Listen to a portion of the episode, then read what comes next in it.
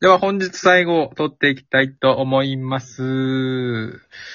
最後ですね、てるさんの方から記事紹介していただきたいと思います。どうぞ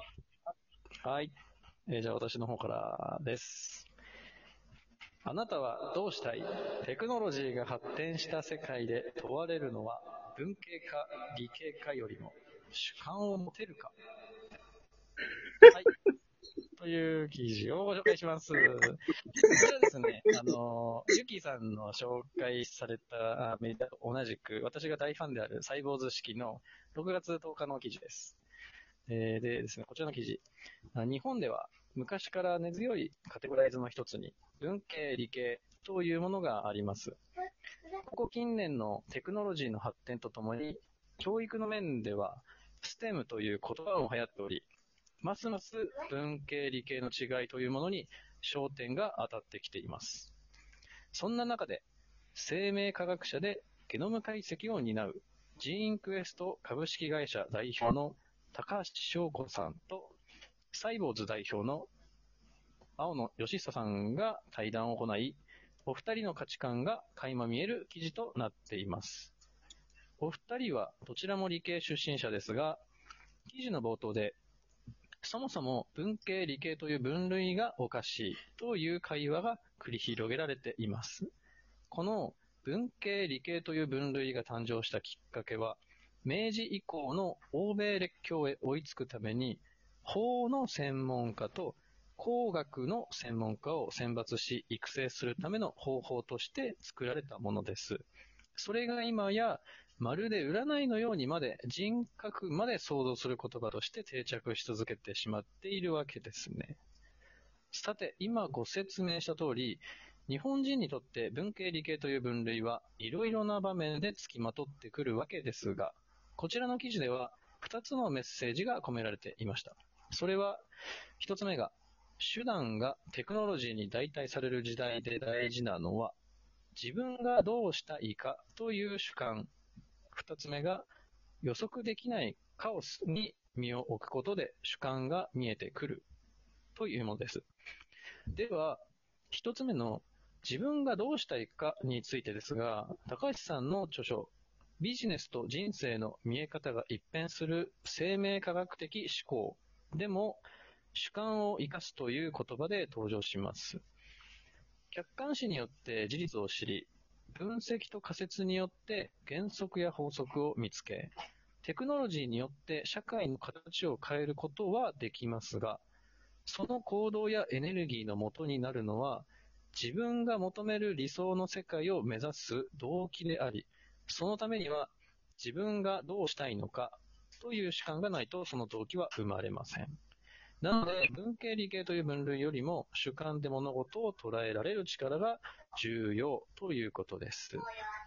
続いて二つ目のカオスに身を置くと主観が見えてくるです。人間が思考、人間は思考ができる動物なので、自分の思い通りにならない環境に身を置くと、なぜ自分の思い通りにならないのかということを考えるようになる。この仕組みを使って、なぜを発生させると、自分が期待する世界になるためにどうするべきなのかという命題が見えてきやすくなるらしいですね。高井さんの著書では、生命の原則と照らし合わせた主観を持つことの大切さが語られています。今この複雑化した世界では、いろんな新しい言葉や概念で物事が説明されることが多いですが、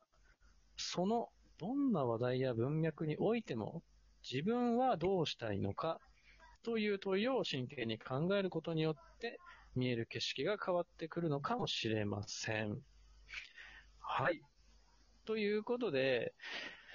あの理系と文系の占いの話ではありません。どちらかというと、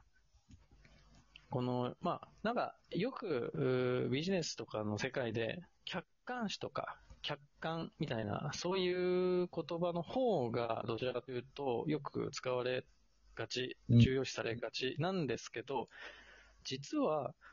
主観っていうものがないと、自分の世界を作り上げていく構想ができない。というわけで、まあ理系とか文系とかなんかそのイメージとしては理系ってどっちかというと、なんかこう、リズムとか、ロジカルなとかって言ったり、文系は逆に感情的なとか、ちょっと曖昧な、みたいな感じのイメージあるかもしれないですけど、まあそんなのどっちでもよくて、重要なのはどちらであっても主観できる力が必要だよねっていうことでした。どうですか？この主観、なんか意識したりします？ゆきさん。まあ、意識は、そうですね。基本的に自分がどうしたいかって常にあるタイプなんで、ずっと意識してるかもしれないですね。で、なんだろう。ちょっとマツコの言葉を借りるんですけど、その、自分が選択した人生を歩み続けてきた人は、その分野に対して、あの、どんどんどんどん精錬されていく。で、流されて生きてきた人は、流されたなりの幅の広さを持って生きていけるっていう風なのが、すごい、自分の中ではずっとその言葉が残っていて、流されなきゃ見えない世界もあるし、自分の主観を貫いて見えてくる世界もあるっていうふうに考えると、もうきっちり流されて見える範囲を膨らますっていうことも人生においては大事なんじゃないかなって今、今考えてるところですね。この一年ぐらいはそんなことを考えて生きてます。うん。キさんらしいですね。うん。今、うん、あの、説明してくれたこと、実は高橋さんの方に書いてありました。マジ？習慣、はい、習慣の、えっ、ー、と、作り方、うん、習慣の組み立て方が2タイプあるらしくて、うん。その、その2つでした、今の話は。まさに。まあ、こと、使われてる言葉は違うんですけど、うんうんうん、同じような感じ。自分の中から内在的に主観を作るのか、もしくは他人からの受動であの、習慣を作り上げていくのかみたいな。うん。っていう、面白いっすね。面白いっすよね。スカさんはどうですか？えなんかその主観客観っていうところでいくと、いやこと今のなんか仕事においていけば、いかにその主観をなくすかというか、どうやっそのやっぱり上に説明するとか説得する中では客観性をっていうのはもう本当にこの数年常々言われているので、いかにその客観性を高めるかというところを、うん、まあ、特に業務の中ではしているなとは、まあ、意識している部分ではありますね。なんでしょうね。結局でも、主観え、なんかこの、丸、テルさんにした二つ目の方、その予測できないカオスに見えることで主観が見えてくるっていうのを言葉が残ってというか、なんかまさに今だと思うんですよね。誰がこのね、全員、国民全員マスクして、なんかロックに外出できない世の中になるなんて誰も思ってなかった中で、今そのやっぱり転職する人とかそういうのを考える人が増えたりとか、なんか生き方が見えてきてるのは、まさに、例えばこれコロナ禍っていうカオスで、なんか多分、あの、多かれ少なから絶対自分の人生を見返してると思うんですよね、みんな。うん。なるほど。このままでいいのかなとか。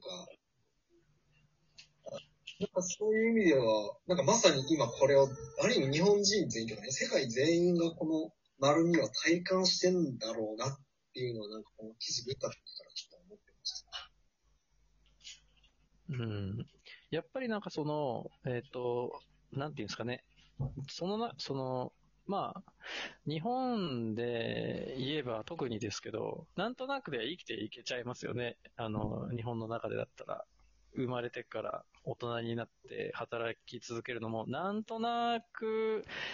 自分の強いこの意志とか、あの、将来像っていうのを作んなくても、まあ生きていけちゃう分、あの、持たずに、その主観っていうのを持たずに、たくさん生きてきてる人がいた中で、こういう、なんていうかその、自分の思い通りにならない上に、気づいたら、なんだか自分が、あ全然こう、許容していない世界ばっかりになってきたみたいなのって、自分がどうしたいのかっていうのは確かに強制的に考えるきっかけにはなるのかもしれないですよね。うんうん。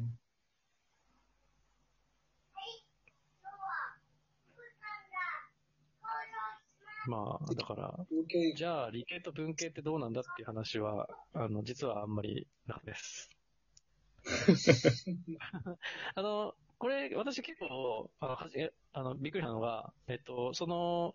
まあ、記事の中で高橋さんが教えてくれていたんですけど、その、文系と理系っていう分かれ方をさせたのが明治期、1910年ぐらいだかならしいんですよ。その時に、なんかその、その時って、で今、大学生になっている人たちって、まあ、ほぼ、もう、なんかもうそこら中にいるじゃないですか。うんでも当時は、1%とか、うん。それぐらいしか、その高等教育っていう世界に行くまで、えー学び続ける人っていなかったらしいんですけど、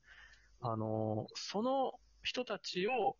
特に法律と、まあ、産業の中心になる工学の中で、えーエリートにするための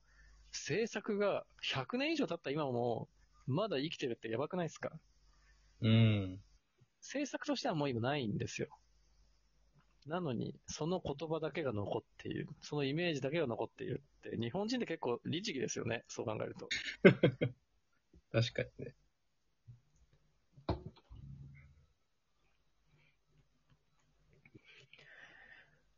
こんなところですかね。はい。まとめ、塚さんなんかないですか ?10 秒ぐらいで。そうですね。ちょっとと？パッとは出てこないんできっ、と？だからこそ次はうまくいくかなと思います。はい、ありがとうございました。であはまた、はい、あの、来週よろしくお願いします。